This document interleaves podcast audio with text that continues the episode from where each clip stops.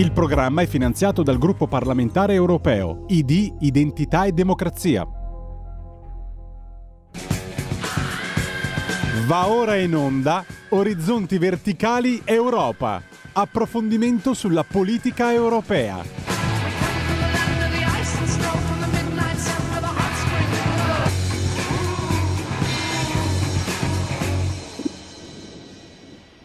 Buongiorno, buongiorno, ben ritrovati sulle frequenze di Radio Libertà, oggi puntata in movimento on the road come eh, qualche volta accade per questa trasmissione, per gli impegni, per cercare di far combaciare tutto, per cercare di dare risposte ai territori e risposte agli ascoltatori. Oggi Orizzonti Verticali Europa, parleremo Eh, di P N R R, parleremo di patto di stabilità, parleremo anche di Gigino Di Maio, eh, parleremo, sono questi, tra questi anche i temi di cui, di cui discuteremo oggi, di cui eh, voglio sentire anche l'opinione degli ascoltatori allo zero due nove due nove quattro sette due due due per intervenire in diretta e senza filtri su Radio Libertà, per sapere cosa, cosa ne pensate, per sapere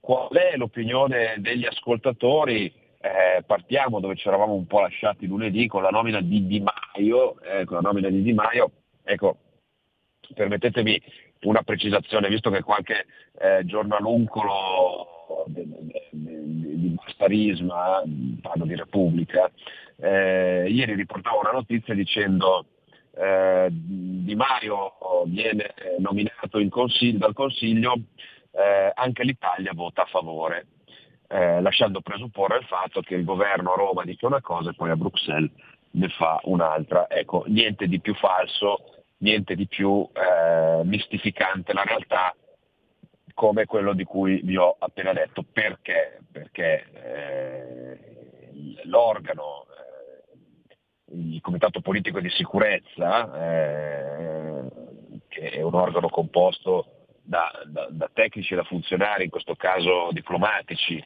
eh, rappresentanti degli Stati eh, dell'Unione Europea, ha semplicemente eh, preso atto eh, della proposta eh, di Borrell, senza che ci fosse una discussione. Ora lo sanno anche i bambini della quarta elementare che se in un'assemblea di un certo tipo non vi è una discussione non vi è neanche una votazione, e se c'è una presa d'atto, la presa d'atto si fa, punto, non c'è altro da fare. Poi la palla comunque dovrà passare ancora al Consiglio, dove, una chiamata eh, dove ci sarà la eh, procedura di ratifica, eh, in quel caso lì si potrà evidentemente intervenire. Nel frattempo eh, la Lega a Bruxelles è intervenuta in maniera eh, determinata, eh, ottenendo anche eh, un'audizione eh, proprio di Borrell e del Consiglio sul perché si sia scelto un curriculum di, di, di assoluta Eh, assolutamente dubbio come quello di Di Maio, eh, e se non ci fosse stata la possibilità di trovare qualche profilo più idoneo a quello, a quello appunto dell'ex ministro degli esteri, e eh, perché sia stata presa una scelta eh, senza eh, tener conto di quelli che sono un po' eh, le, le indicazioni di uno Stato membro, che ricordo essere comunque membro, fond- membro fondatore dell'Unione Europea. Pronto? Ciao, sono Marco da Mantova, sarò velocissimo. La vicenda Di Maio è la, è, dimostra quanto noi siamo considerati in Europa. Una cosa sul patto di stabilità e una anche sull'E T S. Allora, siamo consapevoli che il patto di stabilità ci sfascerà? Io non vorrei che noi come, come centrodestra facessimo la fine del classico governo di centrosinistra, far tutto quello che ci dice l'Europa. Dovevamo andare per sfasciare e veniamo sfasciati. Un, una cosa sull'E T S. Allora, la settimana scorsa mi sembra che il centrodestra in Europa abbia votato con la maggioranza Ursula sull'E T S, ma siamo consapevoli che questa cosa no, no, è sicuramente contro di noi? No, no, no, no. Ok, no, spiegamelo no, te, no, ti lascio parlare. No, no, no, grazie, grazie, no, no, assolutamente. Noi abbiamo votato contro il provvedimento sugli E T S, c'è una parte che va, eh, che va alla discussione del Consiglio, sono stati i voti procedurali che hanno mandato il, eh, il provvedimento al Consiglio, ma su, per quanto riguarda l'applicazione degli E T S noi abbiamo votato contro dall'inizio e abbiamo votato contro fino alla fine, proprio perché sappiamo l'impatto che potrà avere, abbiamo spiegato velocemente anche la settimana scorsa, l'impatto che avrà l'E T S, lo spieghiamo per gli ascoltatori che non sanno di cosa si stia parlando, perché è comunque una questione che riguarderà sì tutti i cittadini, ma rimane comunque una questione molto tecnica, significa sostanzialmente una sorta di carbon tax, cioè una tassa sull'inquinamento con un meccanismo molto complicato di quote di C O due emesse dall'Unione Europea eh, a mo' di titolo che poi le aziende devono acquistare in base alle emissioni che fanno, eccetera. Ecco, per farla breve, eh, questo meccanismo prima era riservato solo alle, diciamo, aziende altamente energivore, quindi eh, le fonderie, eh, le aziende, le vetrerie, t- tutte quelle eh, realtà industriali ad altissimo tasso di assorbimento energetico. Cosa succede ora? Per raggiungere i, i fanto obiettivi eh, del Fit for cinquantacinque e della transizione ecologica, di raggiungere eh, la riduzione del cinquantacinque per cento delle emissioni entro il duemilatrenta rispetto al millenovecentonovanta, Eh, viene introdotto questo sistema, questo, cioè viene allargato questo sistema, perché questo sistema è già in funzione, appunto, come vi dicevo, viene allargato questo sistema a tutta un'altra serie di, eh, di produzioni industriali eh, e tra queste c'è eh, la produzione e la commercializzazione di idrocarburi, quindi banalmente benzina e gasolio, quindi banalmente previsto con un costo medio di quarantacinque euro la tonnellata di C O due equivalente eh, di prezzo medio, ma noi sappiamo essere già molto più alto, si prevede un rincaro alla pompa di circa dieci dodici centesimi al litro. Poi ci sarà tutta, un altro, tutta un'altra serie di rincari, visto che mh, ci stanno eh, ammorbando con la lotta all'inflazione. Questo meccanismo sarà un volano per l'inflazione, perché non aumenterà solo i carburanti, aumenterà tutta un'altra serie di produzioni, produzioni industriali in tutti i vari settori, ivi compreso in alcuni casi anche settori agricoli, per altri motivi su una, su una cosa simile all'E T S, però anche le produzioni agricole, anche gli allevamenti, anche le greggi sopra i cento capi, centocinquanta capi, dipende se bovini o caprini, saranno chiamati a dover eh, pagare delle tasse aggiuntive per eh, il cosiddetto inquinamento prodotto. La follia qual è? Qual è? Che poi noi vedremo, mentre in, negli Stati Uniti, eh, seppur Biden eh, sia molto lontano dalla nostra percezione Eh, di governo e tutto quanto, però gli Stati Uniti continuano a fare gli Stati Uniti, hanno fatto un piano che si chiama I R A, Inflation Reduction Act, cioè un piano per la riduzione dell'inflazione, mettendo quattromila miliardi di dollari di incentivi alle aziende non solo americane, ma anche aziende eh, diciamo così di partner commerciali privilegiati, quindi in questo caso anche le aziende europee, per fare investimento e far ripartire l'economia. Quindi due approcci completamente diversi, uno vincente, l'altro assolutamente no. Quello americano, far ripartire l'economia con la produzione industriale, con incentivi ad aziende anche europee, per dirvene una, Volkswagen, che doveva investire eh, tre miliardi, due miliardi e mezzo di euro in Europa sull'automobile elettrico, Eh, non li investirà più in Europa, ma con gli sgravi e gli incentivi fiscali li sposterà negli Stati Uniti. E a tal proposito eh, ne approfitto per segnalare che io farò con la Camera di Commercio Italo-Americana un roadshow in Piemonte proprio per parlare di, eh, di questa opportunità. Eh, ci sarà la conferenza stampa di presentazione il quattro maggio, cinque maggio primo appuntamento, ventisei maggio il secondo e il nove maggio chiusura a Torino, proprio per eh, spiegare come siano approcci diversi. Quindi l'E T S porterà più tasse e farà scappare un sacco di aziende negli Stati Uniti. Per quanto riguarda eh, il valore dell'Italia, abbiamo visto in queste settimane come eh, Borrell socialista, Gentiloni sul patto di, so- di stabilità a sua volta socialista, Timmermans con il Fit for cinquantacinque e tutte le minchiate, scusate il francesismo, che porta avanti sulla transizione, sulla sua finta transizione ecologica, sia un socialista. Perché? Perché dopo le elezioni in Finlandia, dopo le elezioni in Svezia, dopo le elezioni eh, in Italia, dopo le elezioni in Portogallo, il clima in Europa cambierà e il prossimo Consiglio, oggi i socialisti con questi numeri sarebbero e saranno in minoranza. Quindi cosa stanno facendo?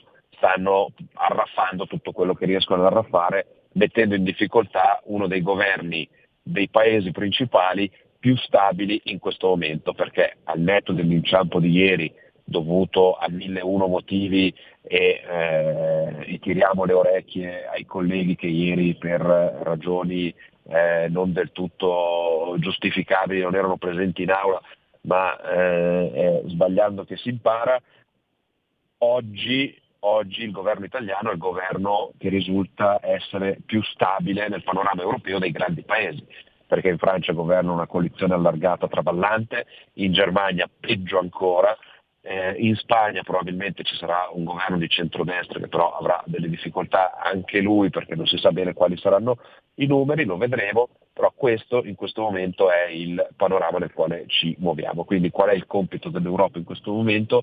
Bersagliare e massacrare l'unico vero governo stabile di tutto il panorama europeo, ovviamente parliamo dei grandi paesi, che ci sia un governo stabile in Lituania, che ci sia un governo stabile a Malta, francamente interessa poco nei grandi giri dell'Unione Europea. Io non so se ci sono altre telefonate nel frattempo, spero di aver risposto Una adeguatamente a, all'amico di Mantova. Pronto? Eh, pronto, buongiorno, io sono Luigi, abito a Como. Io vorrei chiedere, cioè, come mai in campagna elettorale sia Salvini che la Meloni parlavano porti chiusi, non sbarca più nessuno, allora adesso il ministro dell'interno, che per me è peggio della Lamorgese, qui sbarcano tutti i giorni, venga a cogliere cosa c'è in piazza, non si può circolare, è una schifezza, va bene? Io dico, è possibile che non si possa intervenire? Eh, dopo poi chiarissimo. Chiarissimo, grazie. Beh, insomma, io lo dico, purtroppo mi vedo costretto a fare questo passaggio in, in tutte le trasmissioni, perché per un motivo o per un altro l'argomento purtroppo viene sempre fuori. Eh, non è stata certo la Lega a fare eh, la campagna elettorale sul blocco navale, questo lo dico anche agli ascoltatori che giustamente in buona fede eh, a volte vedono nel centrodestra un'unica realtà. Eh, ci tengo a specificare che così non è.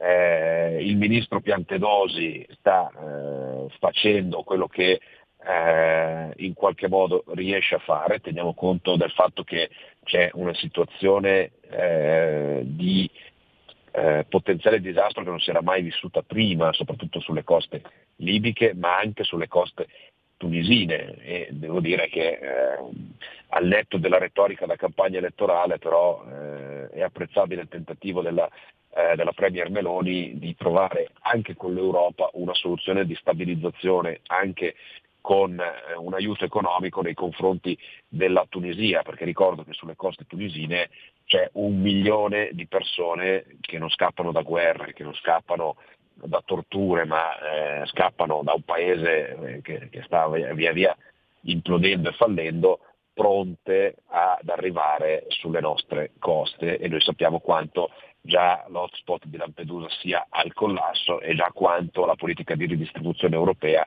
sia, eh, sia latitante. C'è stato anche su questo un voto la settimana scorsa in eh, Parlamento europeo, anche qui abbiamo votato secondo qualche poco attento eh, narratore delle cronache parlamentari, avremmo votato a favore dei provvedimenti pro immigrazione. No, anche qua no, era un voto procedurale che non andava a intervenire in nessun testo legislativo, semplicemente mandava il testo eh, uscito dal Parlamento in Consiglio, perché tanto con i numeri che ci sono oggi al Parlamento europeo emendare, far passare qualsiasi tipo di provvedimento anti-immigrazione è matematicamente impossibile.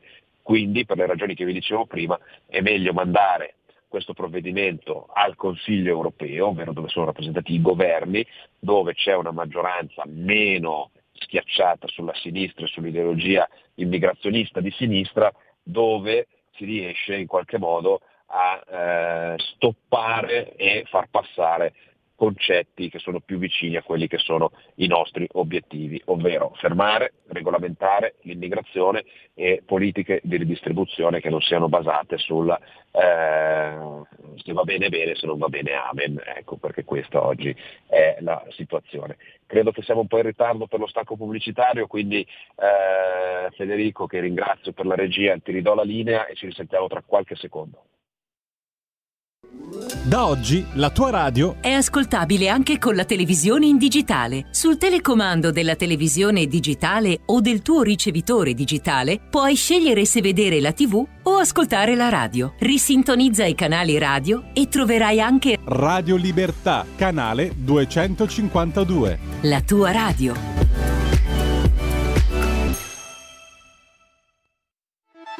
Stai ascoltando Radio Libertà.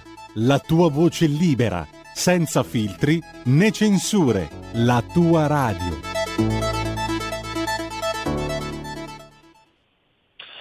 Eccoci, eccoci ritornati in diretta. Eh, vi voglio parlare di un'altra cosa, ma sì, prima ci sono degli ascoltatori in linea e quindi non li lascio attendere oltre e do loro la parola. Pronto? Buongiorno, sono Giorgio da Monza. Io Benvenuto. telefonavo per... segnalarvi, eh, molti di voi l'avranno visto, il programma che è andato ieri in onda su Rai tre, eh, Indovina chi viene a cena. Beh, è stato un attacco continuo, senza nessun contraddittorio, dicendo anche molte falsità, eh, agli, alla, agli allevamenti italiani. Hanno parlato delle cavalle da siero, chiamavano, in Argentina, e poi hanno collegato il tutto al riscaldamento climatico, un'altra idiozia di cui l'Europa si fa vanto, e sarebbe un po' complesso pagare tutto eh, il problema. Voglio soltanto dire che la prospettiva che è data, eh, l'hanno fatta vedere in Svizzera, cioè allevamenti di quelli che sarebbero animali da reddito, bovini, suini, in Svizzera, che vengono allevati come animali da compagnia. Siamo ai limiti del ridicolo. Io ci tengo a precisare che sono un veterinario e quindi ho lavorato proprio in quel settore, e bisogna stare attenti perché il giorno che noi adotteremo tutte queste misure di presunto benessere animale, il giorno dopo, e già sta succedendo, eh, verre, verranno importate le stesse carni dalla Cina con un... Eh, Che, che non rispettano queste, queste normative. Quindi volevo dire questo. Buona giornata. Grazie. Beh, su questo le battaglie che stiamo facendo sono tante, continuative, proprio perché eh, l'obiettivo, l'obiettivo dell'Europa su questo è chiaro: sostituire una produzione agroalimentare di eccellenza, di qualità, eh, fatta nel nostro paese, Eh, con, eh, con carni sintetiche, cavallette e grilli, perché carni sintetiche, cavallette e grilli hanno il grande pregio di poter essere brevettabili e di essere nelle mani, avendo delle grandi barriere eh, di accesso a questo mercato, perché sono eh, tutte tecnologie che costano svariati milioni di euro, eh, di impedire alle aziende di, di, eh, in qualche modo di riconvertirsi, per fortuna dico io, e soprattutto di mettere nelle mani di pochi il futuro alimentare di molti. Prendiamo un'altra telefonata, pronto? Pronto, buongiorno. Buongiorno. Buongiorno. Io sono veramente stanca, ma stanca veramente, perché il ministro Piantedosi, quello è un agnellino per non dire qualcosa di peggio. La Meloni sbraitava in tutte le tivù, blocco navale di qua, blocco navale di là, e non ha mantenuto niente, niente di quello che ha promesso. Addirittura in Italia hanno organizzato de, de, dei pullman per portare questi clandestini all'estero, li hanno fermati, li hanno arrestati. Ce li teniamo tutti qui, tra ucraini, clandestini, delinquenti, veramente li... Io non lo so dove va a finire l'Italia di questo passo. Non, questa Meloni sta facendo il contrario, ripeto, di tutto quello che ha detto. Grazie, buongiorno. Chiarissimo, eh, però qualcuno l'ha votata, eh, perché eh, l'ha votata per la sua coerenza, perché questo è stato analizzato e detto in tutte le salse. Eh, noi abbiamo sempre eh, ribadito, eh, noi, non siamo neanche, siamo alleati di governo e quindi si fa un percorso eh, insieme, però lo dicevo prima, eh, invito tutti a fare i dovuti, eh, a prendere i dovuti accorgimenti quando si parla di centrodestra, perché nel centrodestra ci sono eh, sensibilità diverse e approcci e modi diversi. Penso che anche l'attività dei nostri ministri, il ministro Valditara, il ministro Calderoli, con il quale ieri ho, eh, ho passato lungo, lungo tempo per la stesura del, del disegno di legge sulla montagna, eh, sul quale stiamo lavorando molto concretamente, io ovviamente nel mio piccolo per quanto riguarda eh, le leggi sulla montagna, lui ovviamente ha partite eh, straordinariamente complicate come una su tutte la battaglia sull'autonomia o mh, banalmente anche la reintroduzione eh, delle province con il superamento della legge del Rio, eh, il ministro Valditara per la scuola, la ministra Locatelli per quanto riguarda il sostegno alla disabilità, il ministro Giorgetti che riesce con le poche risorse a disposizione a fare un cambio di passo rispetto al passato, Eh, cercando di dare prospettive anche al nostro paese, l'ultima in, onor- in, onor- in ordine di tempo quella sul, eh, sulla natalità, e poi evidentemente resta chiaro per tutti l'impegno del ministro Salvini a far ripartire questo paese ingessato di burocrazia, ingessato di, eh, ingessato di, eh, di no, ingessato di ideologie che hanno bloccato questo paese per cinquanta anni.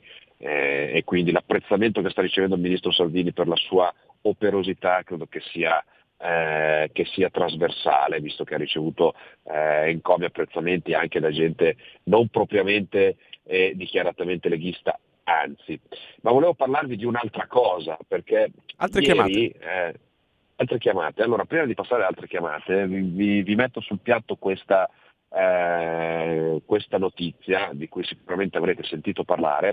Eh, al Parlamento europeo c'è stata nei mesi scorsi una commissione speciale sulle cosiddette ingerenze estere eh, nei confronti della politica europea e dei partiti europei. Ebbene, eh, siccome Eh, il capogruppo dei socialisti eh, in questa commissione era il signor Maiorino, che non perdeva occasione per andare in aula a dire che la Lega prendeva i soldi dalla Russia, che il caso Metropol era la certificazione del partito di Salvini al soldo di Putin, eh, che mancava eh, poco per dimostrare che lì c'era un atteggiamento criminoso e che dimostrava come la Lega fosse un partito alla mercé del pericoloso e vigliacco invasore dell'Ucraina. Ecco, ieri la Procura di Milano ha archiviato, quindi non ci sarà un processo, non ci saranno condanne, non ci sarà nulla, dopo cinque anni di caccia alle streghe, dopo cinque anni di dibattiti, dopo cinque anni di articoli di quel giornale che non andrebbe usato neanche per incartare il pesce che si chiama L'Espresso, dopo cinque anni di lazioni, dopo cinque anni eh, di fango, la Procura di Milano ha eh, archiviato, ha messo via, ha chiuso il capitolo. E lo dico soprattutto al signor Maiorino, che quando veniva in eh, aula a cercare i petrodollari Eh, o i petrolrubli eh, della Russia, fantomatici che sarebbero dovuti arrivare alla Lega, non si accorgeva che i suoi compari di partito avevano a casa le valigie piene di contanti che arrivavano dal Qatar. Ma evidentemente il signor Maiorino era troppo distratto a inventarsi palle per cercare di fare una campagna elettorale contro il signor Attilio Fontana, che però, devo dire, la signorilità, la eh, Eh, la lealtà e eh, la competenza non hanno avuto timore di essere in qualche modo scalfiti da quel signore lì. Pronto? Pronto, ah, buongiorno onorevole Alessandro, sono Sergio da Bolzano. Faccio, velo- faccio, velo- faccio velocemente e, e voglio parlare con lei perché la considero un, un parlamentare leghista serio e pragmatico. Ecco, volevo riferirmi soprattutto a lei che è in Europarlamento, se voi dell'Europarlamento con la situazione attuale che esiste a livello mondiale, medio orientale, Stati Uniti d'America che sono allo sbando interno, con le banche che vanno a catafascio, con la faccenda del Sudan, con la faccenda che anche adesso Erdogan sta cominciando a mettere le mani avanti e a trattare con Putin.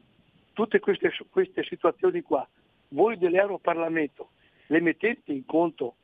Perché eh, io volevo dire una cosa veramente, e mi sembra che il nostro Presidente del Consiglio, la signora Meloni, faccia delle dichiarazioni troppo roboanti, dovrebbe volare bassa, perché non, non si può fare quelle dichiarazioni in merito a, all'aiuto totale de, de, a Kiev, che l'Italia non, non cederà mai e così via. Chiarissimo, chiarissimo. Eh, grazie. Eh, il, il commento dell'ascoltatore da Bolzano è assolutamente chiaro, e tant'è che sono... Eh, sono preoccupazioni che ci riguardano, eh, ci riguardano tutti, ci riguardano da vicino, non solo a noi europarlamentari, riguardano tutti i cittadini italiani ed europei, e senza ideologie, con molta pragmaticità e concretezza dovrebbero essere affrontati, cosa che purtroppo non si riesce mai a fare, non si riesce mai a far passare una risoluzione dove si dica che eh, nell'Iran ci sono questi atti di terrorismo, per farvi un esempio, per farvi capire l'idiozia a volte di alcuni provvedimenti. Non si riesce mai a far passare il concetto che in Iran quello che sta succedendo di, di, deriva dal fatto che c'è una dittatura di matrice islamica, dove c'è una eh, applicazione stretta della sharia, così come è successo in Afghanistan. Non si può nominare la parola sharia, non si può parlare male dell'Islam in nessun caso, in nessun motivo, neanche laddove è conclamato, neanche laddove è, eh, sono gli stessi eh, autori a dire, eh, a vantarsi di, di questa cosa. Vi leggo, eh, vi leggo qualche messaggio velocemente. Eh, per giustificare l'invio di armi si parla di costruzione mentre ci sono le bombe, ma con quali soldi verranno pagate Eh, dall'Ucraina, sempre con giro finanziario dei nostri soldi, dato che siamo ricchi? I tedeschi paghino almeno i danni pagati dalla guerra mondiale, ma impossibile. Eh, l'affronto di Di Maio deve essere rigettato all'Europa con ripercussioni nostre decise, se abbiamo i contributi, altrimenti siamo solo pecore da macellare, inutili selfie e Facebook sorridenti. Eh, amen, ci scrive Maurizio. E bravi, dopo tante accuse alla gestione Benetton per autostrade, pagate il caro prezzo, ora avete Eh, visto miglioramenti della gestione statale, anche quest'anno aumenteranno di un minimo cinque per cento in base a quali conteggi, povere pecore, eh, qui ci scrive Maurizio. Eh, a proposito degli allevamenti di porcherini in Italia, ce ne sono e come, andate a vedere come si allevano le scrofe. Eh, no, no, per la sua coerenza, quale? L'hanno votata per il suo modo autoritario di parlare che piace molto. Ha dato l'illusione di fare le cose che diceva con quel suo tono, ma ha dato immagine di sé subito parlando di Ucraina, e si sapeva già che non avrebbe combinato nulla. Infatti più del quaranta per cento non ha votato, nessuno lo sapevano che erano così. Meloni sono coerente sull'invio delle armi e a Zelensky ad aiutarlo. Eh, lo scrisse allora al ministro degli interni Maroni, lo ripeto oggi a questa radio, il problema immigrazione si risolve chiudendo i rubinetti.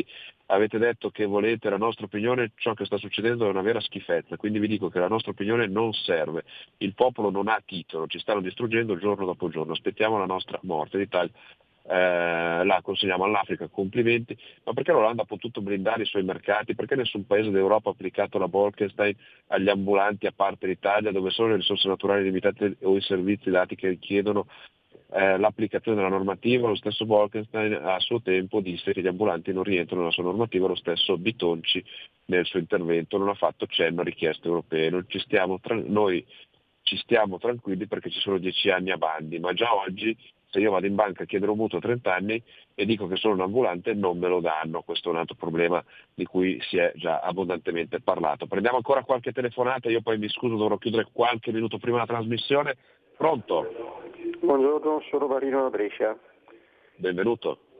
Grazie, grazie onorevole. Allora, premetto che io non giudico mai l'operato di un governo dopo sei mesi che è in carica, io aspetterei ancora qualche mese almeno, forse anche un anno, un anno e mezzo. Per, detto questo, io vorrei, mi scusi, vorrei sollevare la questione inerente invece al problema della frontiera in, in Friuli, perché ho visto che purtroppo mentre in Austria o in Francia i clandestini per, mi scusi ancora, vengono respinti, qua purtroppo a Fiesta non esiste neanche un posto di controllo. Mi scusi, grazie. No, capito, capito, capito la domanda, benissimo, un bicchiere d'acqua, un fazzoletto per, per l'ascoltatore. Eh, si sta lavorando anche con il Ministero degli Interni proprio per eh, rinforzare anche il, il confine eh, il confine appunto con, eh, con l'est, eh, il confine friulano, proprio per evitare eh, la continua penetrazione. È certo che in un mondo eh, di accoglienza a parole abbiamo visto come l'altro giorno la Francia abbia aumentato lo stanziamento eh, di eh, militari alla frontiera italiana a ventimiglia, proprio nella, eh, sotto eh, al grido di andate avanti voi che a noi viene da ridere. Pronto? Pronto? Buongiorno, chiedo dove chiama. Buongiorno, sono Giuseppe di Varese. Benvenuto. Allora, due, ma eh, non so se l'aveva visto la, la, la trasmissione di Mario Giordano martedì sera. Eh, no, sfortunatamente ero, ero via. Cosa è successo? Mi dica. Io, ma chi spetta la, cioè la, la, la, il controllo delle, dei confini terrestri? Diciamo, chi spetta? Secondo lei? Eh, alle autorità preposte, polizia, eh, carabinieri, guardia di finanza. E il ministro dell'interno, no? Sì. Ecco, allora, Quindi... allora cioè, Federica, Federica non lo, quello lì eh, si vede che dormicchia un po', ma io ho visto, ha fatto questo servizio qui, entravano tutti senza controllo e niente, no? Dal confine lì eh, sloveno, no? Non lo so, ma che razza di paese è questo qui? Io, io non riesco a capire. Cioè, ma datevi una sveglia, perché se no qui veramente eh, non so... fra poco saremo veramente in, in minoranza. Chiarissimo, chiarissimo, chiarissimo, grazie. Prendiamo, Federico, ancora un paio di telefonate e poi ci avviamo alla chiusura. Pronto? È pronto, si può entrare in comunicazione? È in diretta, signora. Pronto? Pronto, signora, in diretta. Chi è, da dove chiama? Sì, ah, posso parlare già? Dica, signora, certo. Sì. Eh, va bene, sì, io sono Liliana dalla Val Ceresio e senta, vorrei aggiungere alcune considerazioni mie personali alla, alle accuse di avere preso rubli dalla Russia.